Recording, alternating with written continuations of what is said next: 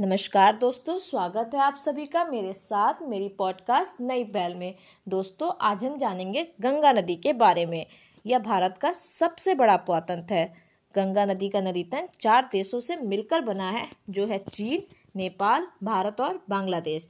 नदी की कुल लंबाई 2525 किलोमीटर है। यह भारत के पाँच राज्यों से होकर गुजरती है, जो है उत्तराखंड, यूपी, वेस्ट बंगाल, बिहार और झारखंड। गंगा नदी की सबसे ज़्यादा लंबाई उत्तर प्रदेश में है और सबसे कम लंबाई झारखंड में है।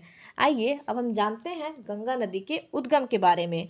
तो बद्रीनाथ में सतोपद ग्लेशियर से अलकनंदा नाम की एक नदी निकलती है। अलकनंदा नदी उत्तराखंड में पाँच नदियों से मिलकर के पंच प्रयाग का निर्माण करती है। अलकनंदा नदी में सबसे पहले बाई ओर से थौली गंगा मिलती है और विष्णु प्रयाग का निर्माण करती है। उसके बाद बाई ओर से ही नंदाकनी नदी अलकनंदा से मिलती है और नंद प्रयाग का निर्माण करती है। बाई ओर से ही पिंडर नदी अलकनंदा से मिलती है और कर प्रयाग का निर्माण करती है। वहीं दाई ओर से केदारनाथ से निकलने वाली मंदाकिनी नदी अलकनंदा से मिलती है और रुद्र प्रयाग का निर्माण करती है। गंगोत्री से निकलने वाली भागीरथी नदी अलकनंदा से मिलकर के देव प्रयाग का निर्माण करती है। यानी अलकनंदा और धौली गंगा के मिलन को विष्णु प्रयाग कहते हैं, अलकनंदा और नंदाकनी के मिलन को नंद प्रयाग कहते हैं, अलकनंदा और पिंडर के मिलन को कड़ प्रयाग कहते हैं, अलकनंदा और मंदाकिनी के मिलन को रुद्रप्रयाग कहते हैं और अलकनंदा और भागीरथी के मिलन को देवप्रयाग कहते हैं।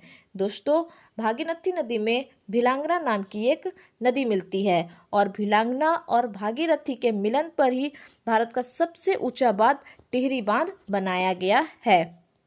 आप देख चुके हैं कि भागीरथी नदी से अलकनंदा मिलकर के देव प्रयाग का निर्माण करती है। भागीरथी नदी गंगोत्री से निकलती है और अलकनंदा और भागीरथी मिलकर के देव प्रयाग का निर्माण कर रहे हैं।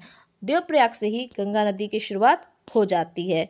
देवप्रयाग से यह ऋषिकेश पहुँचती है और फिर हरिद्वार में पहुँचने के बाद यह मैदानी भागों में प्रवेश कर जाती है। अब आइए देखते हैं कि दाएँ तट से गंगा में कौन कौन सी नदियाँ मिलती हैं। तो यमुनोत्री से निकलने वाली यमुना नदी प्रयागराज में गंगा नदी से दाएँ तट से मिल जाती है। उसके बाद दाएँ तट से सोन नदी बिहार के पटना में मिलती है। सोन नदी पर महात्मा गांधी सेतु बाँध, सेतु बना है। दाएँ तट से ही एक छोटी नदी कर्मनाशा नदी बिहार के चौसा में गंगा से मिलती है और दाएँ तट से ही एक और छोटी नदी पुनपुन नदी गंगा से मिल जाती है। यानी दाएँ तट से यमुना नदी, सोन नदी, कर्मनाशा नदी और पुनपुन नदी गंगा से मिलती हैं। वहीं बाएँ तट से, अगर हम बाएँ तट से बात करें तो गंगा की पहली बड़ी सहायक नदी रामगंगा बाएँ ओर से गंगा से मिलती हैं और वो भी यूपी के कन्नौज में। यूपी के कन्नौज में रामगंगा बाईं ओर से गंगा से मिल जाती है। इसके बाद गोमती नदी गाजीपुर यूपी में गंगा से मिलती है। उसके बाद घाघरा नदी बिहार के छपरा में गंगा से मिलती है।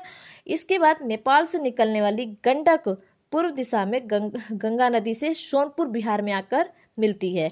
इसके बाद बिहार का शोक कहे जाने वाली कोशी नदी भागलपुर में गंगा नदी से आकर के मिलती है। यानी आप कह सकते हैं कि बाई ओर से आपकी रामगंगा उसके बाद आपका रामगंगा के बाद गोमती, फिर घाघरा घाघरा के बाद गंडक और गंडक के बाद कोसी नदी बाई ओर से गंगा नदी से मिल रही हैं।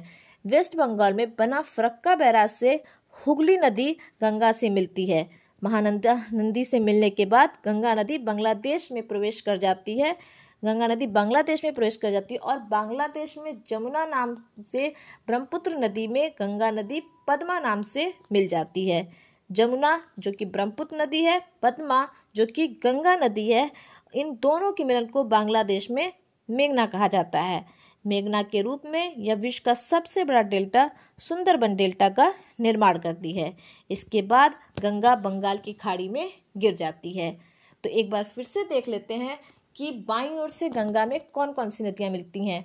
तो पश्चिम से पूर्व की ओर हम देखेंगे रामगंगा, गोमती, घाघरा, गंडक कोसी, महानंदा, वहीं दाई तट से यमुना, कर्मनाशा, पुनपुन, सोन।